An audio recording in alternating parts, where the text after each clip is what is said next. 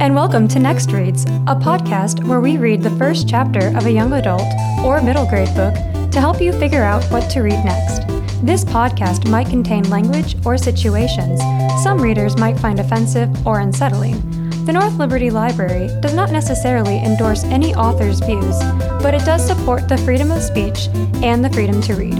I'm your host, Kayla, the Youth and Teen Services Librarian at the North Liberty Library. My pronouns are she and her.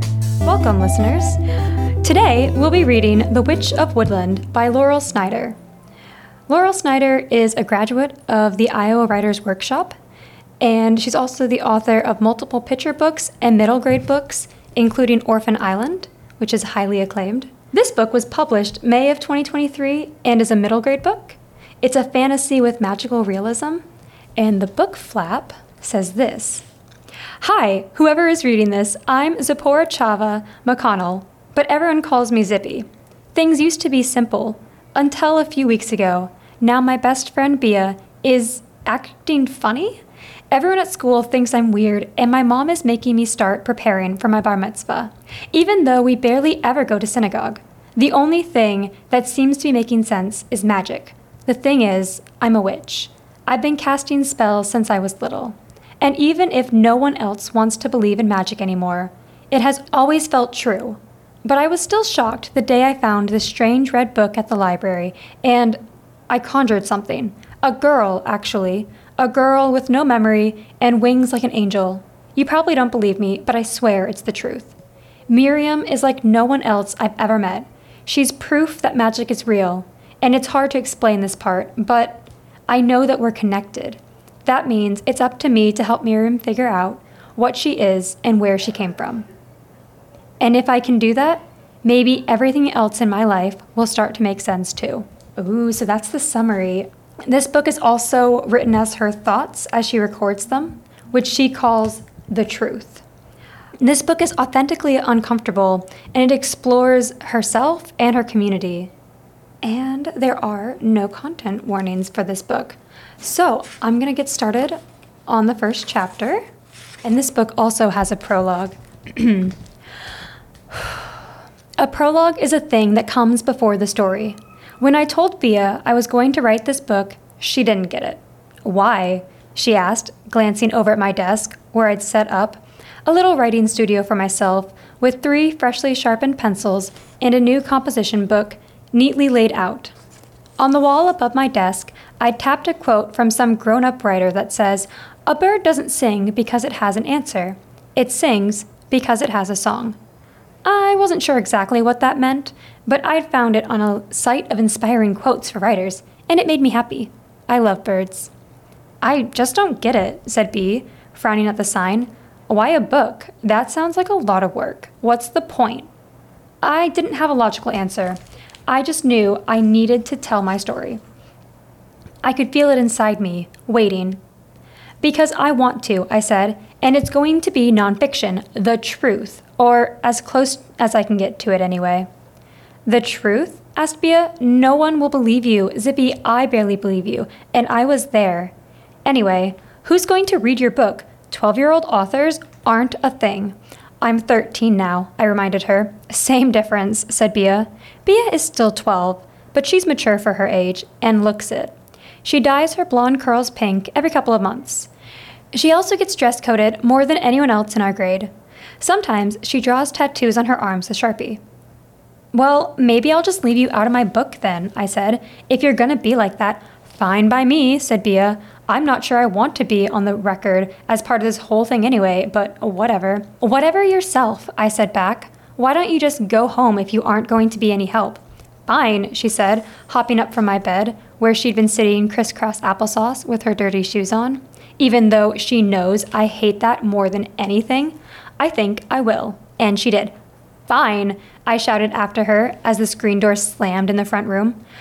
Door slamming is kind of a small physical detail good writers put in their books. We learned about it at school, in our unit on powerful language.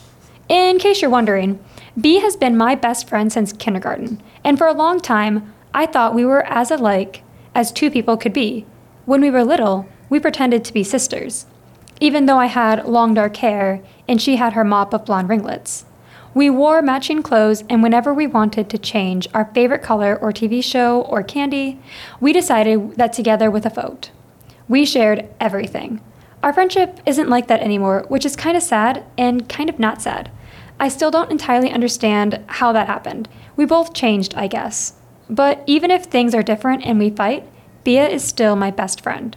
We talk on the phone and sleep over on weekends, and sometimes she copies my math homework, or I copy hers which I should probably not put in this book just in case someone actually does read it, but I am determined that this book will be the truth.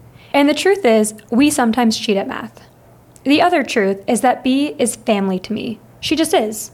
So if you're reading this and thinking that she sounds mean or rude, I hope you'll remember that no matter what, she's my person.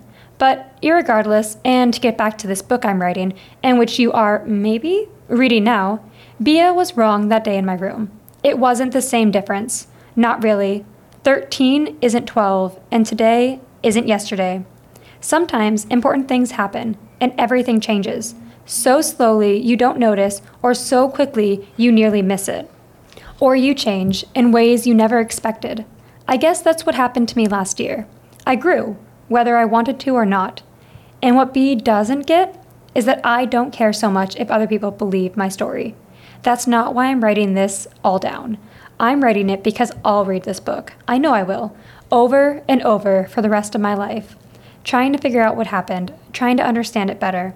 Look, I know that as time goes by, I'll forget the details. I've forgotten so much already. But I'm hoping I can hold on to the parts I still remember, the ones that haven't slipped away, because someday I'll turn into a grown up. Someday I'll have a job and a car and a dishwasher, and if I'm not careful, I'll wake up one morning and I'll be too old to remember what happened the year I turned 13. So I'm writing this book. Starting today, I definitely am writing this book, no matter how it turns out, even if it ends up being a total failure. And if you're reading it somewhere in the future, whoever you are, I hope you'll like it and believe my story. That would be nice. But if you don't, that's okay too. I know now that people are going to believe what they want, and what happened is pretty wild. I couldn't. I almost couldn't believe it myself. As a matter of fact, that was sort of where everything began, I guess, with me not believing. Chapter 1 How It Actually Started. Okay, I don't want to sound obnoxious, but wasn't that good? Didn't that sound like something from a real book? All that stuff about that was sort of where everything began with me not believing. I hope so. I revised it over and over. I worked really hard. Anyway, I guess where everything truly began was in the kitchen of my house. And when it began was one awful day last August when I was still 12. That day, I was sitting there after school, eating a bowl of rice pudding at the kitchen island and worrying about the fall fling. Because walking home from school that day along Woodland, Bea hadn't been able to talk about anything else. We'd started seventh grade a few weeks earlier, and that morning, over the intercom, they'd announced the big fall dance. I'd barely registered the announcement myself, but the entire way home, as we'd walked past the overgrown yards and honeysuckle covered fences and colorful old bungalows of Woodland Avenue, Bea had gone on and on about the red mini dress she wanted to buy for the dance and about how she was hoping her mom was going to let her wear actual makeup as opposed to just boring lip gloss. We trudged along, sweating in the heat. August in Atlanta is pretty unbearable, and the whole conversation made me as uncomfortable as the weather. Then Bea stopped walking for a minute in the shade of a huge weeping willow that hung over the street and said, the main thing, Zippy, is that you don't want to overdo it because that's the kiss of death in middle school. You know what I mean? I absolutely didn't know. Kiss of death? I asked, staring out through the willow branches that Bea and I had swung on only a few years earlier. What are you talking about? Overdo what? It, Bea said as she parted the branches, stepping through them and began walking again. You know, like the dance, the dress, the whole deal, everything. Now that we're in seventh grade, you want to keep it cool. But I said, how would I overdo it? How would I keep it cool? I don't even understand what any of that means. I glanced down at my black leggings and matching t shirt, the long wavy hair that fell to my waist, feeling bewildered and not remotely cool. Bea laughed and said, Hey, I have an idea. What if we went to the dance with Lane and Tess and Minna and Leah? The walking group? I asked. But we aren't in the walking group. Bea shrugged. Maybe we could be. Um, okay, I said. Lane and Tess and Minna and Leah were a bunch of girls who lived in our neighborhood. They hadn't been a friend group in elementary school, but suddenly in sixth grade, they'd all started walking home together, laughing and gossiping so loudly, I was pretty sure they wanted everyone to listen in. They had matching friendship bracelets, and they usually stopped at Morelli's for ice cream after school to order the weird hipster flavors nobody really likes rosemary olive oil or whatever. On weekends, they hung out in the church parking lot a few blocks from my house, where they met up with eighth grade boys and left diet can sodas behind. They all seemed endlessly comfortable and happy, and I low key hated them. Of course, there were other groups of kids all over the neighborhood who walked home together, but if you mentioned the walking group, everyone knew what you meant. Yeah, that'd be fun, right? said Bea. Immediately, I felt my chest flutter. No, I wanted to say. No, definitely not fun. Not fun at all. For as long as I could remember, it had always just been Bea and me, me and Bea. People had tried to split us up, and we'd been shuffled off to summer camp without each other and sorted into different classes several times, but none of that had made a difference. We'd been set up on playdates to make new friends, but even then, we'd stuck together. We wrote notes, we came up with code names for people we didn't like. If one of us had a stick of gum, we automatically tore it in half to share. You know what I mean. Best friends. Whenever she says something that hurts my feelings, I try to remind myself of that. Here, I'll give you the perfect example. Something happened a long time ago at Bea's eighth birthday party. Bea's mom had invited a handful of other kids to her party in an effort to broaden her social group. But since I was her best friend, I got to sit next to her when she blew out her candles and sleep in the fold out sofa with her while the other kids crawled into their sleeping bags on the rug. Only I did a stupid thing. I drank way, way, way too much root beer. At dinner and during the movie, and even after that. So then, when it was time to go to sleep, I had to pee like whoa. But of course, the other girls were all falling asleep on the floor around us, and I was afraid of waking them up or stepping on them. I was sure I'd annoy everyone, and then they all have to listen to me through the thin bathroom door as I peed a million gallons of root beer. So instead, I closed my eyes and forced myself to sleep, which was fine, until I woke up in the darkness, completely drenched. Have you ever peed the bed? Do you know what that feels like? It's miserable and hard to explain. It's like the pee is warm coming out of you, and it actually feels kind of nice when you're half asleep. But somehow, the minute you're awake and the pee is on your skin, it turns cold and sticky and everywhere, all down your legs. There was so much root beer pee that night. I tried to roll out of it, but the whole bed was just stiff, wet sheets. So for a minute, I lay there, holding my breath and listening to the other kids breathing and rustling and whistling faintly in the darkness around me. What could I do? Beside me, Bea was silent, her face buried in her pillow, her hair a mess of wild, curly shadows. Finally, I was too miserable and clammy and chilly to stand it any more. My teeth were chattering, and I was never going to be able to sleep like that. Even if I made it through the night, Bea would wake up in the morning and discover my disaster. What would happen then? The pee would only stain and smell worse as it dried. So at last, I inched over and tapped Bea's shoulder. Psst, I whispered. Are you awake? Even though I knew she wasn't. Immediately, Bea flipped over and squinted at me. Sure, she said. You just woke me up. Everything okay? I shook my head. No, I whispered, trying not to cry. I wet the bed. What should I do? Around us, the room was silent and still. Bea didn't reply at first. I remember being afraid she might laugh out loud and wake everyone up. I felt like I was holding my breath that whole time, waiting to see what might happen as she lay there thinking. Then suddenly, she nodded and said, Okay then, me too. Huh? I asked. What do you mean? You too what? Bea sat up. Me too, she said. I peed the bed too. And then, much, much more loudly, she shouted, Hey mom, I peed the bed. On the floor all around us, people began to stir, but Bea didn't seem to care at all. She just stood up on the creaky, springed fold out sofa, hopped over me, and jumped down onto the floor. Then she turned on the light over the stairs and shouted up on the second floor, Mom!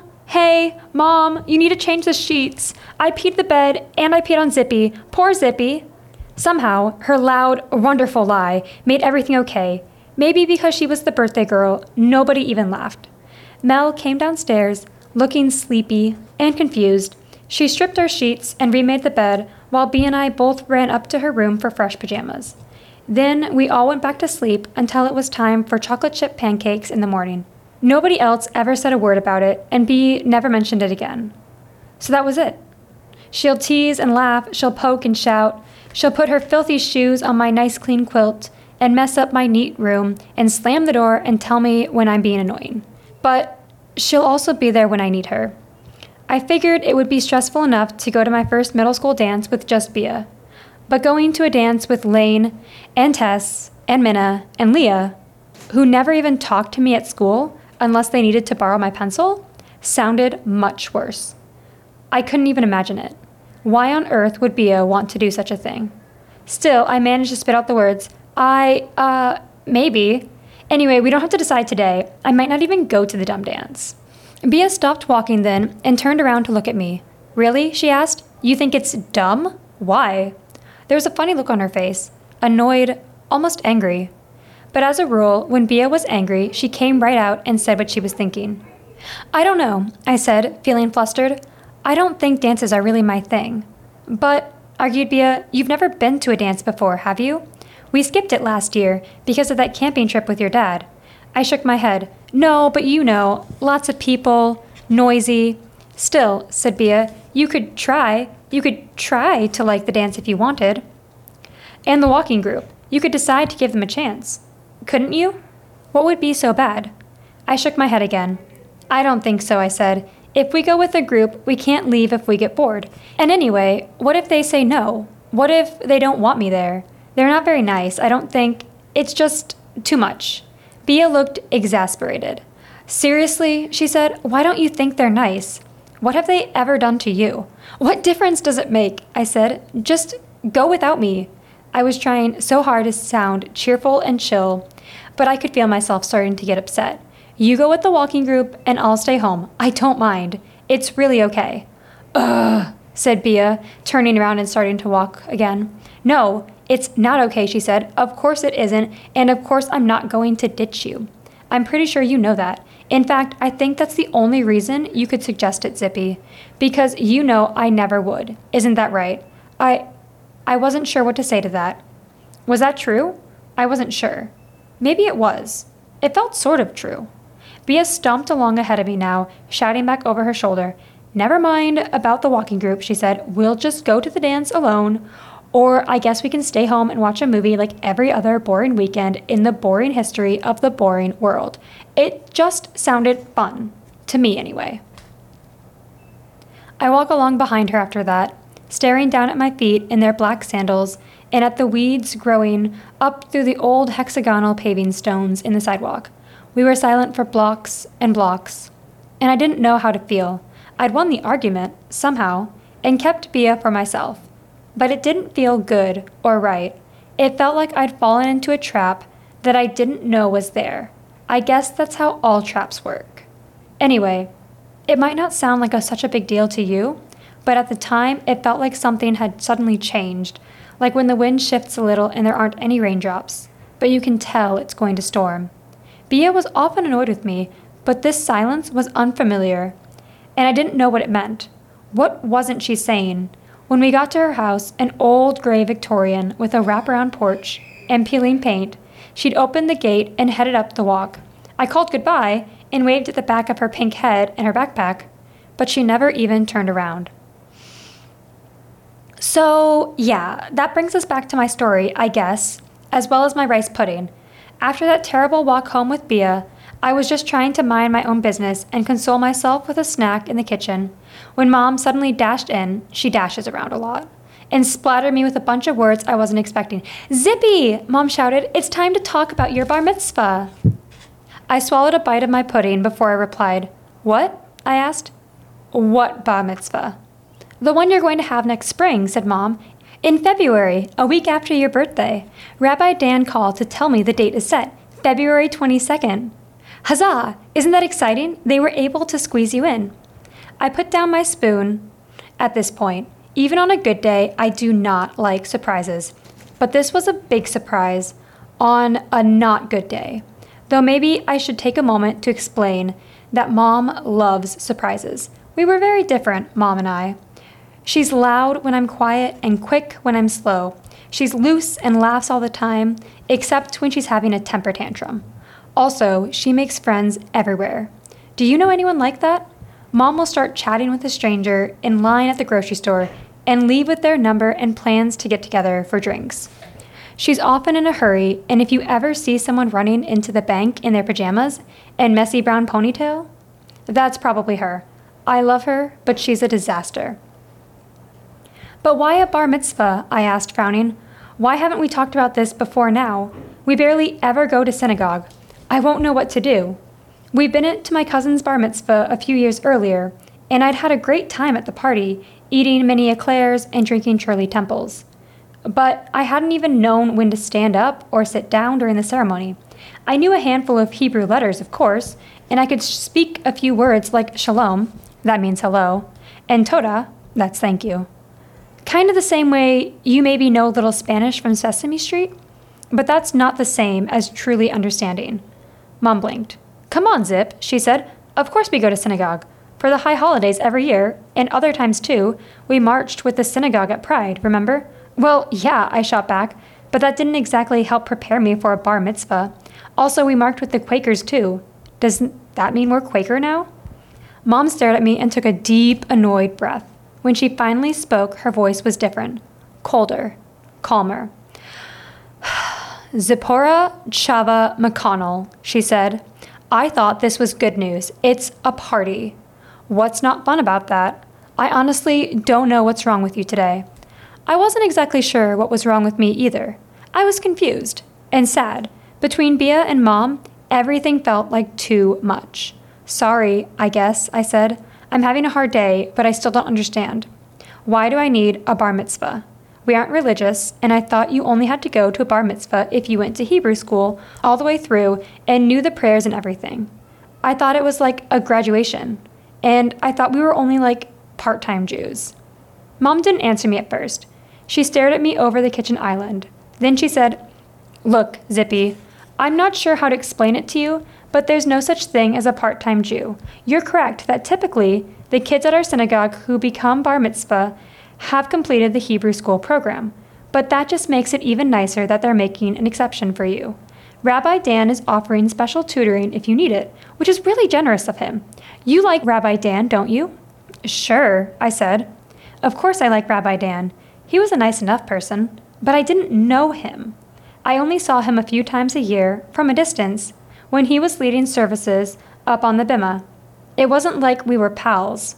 Exactly, said Mom. So, religious or not, we are Jewish. You are having a bar mitzvah, and that's the end of it.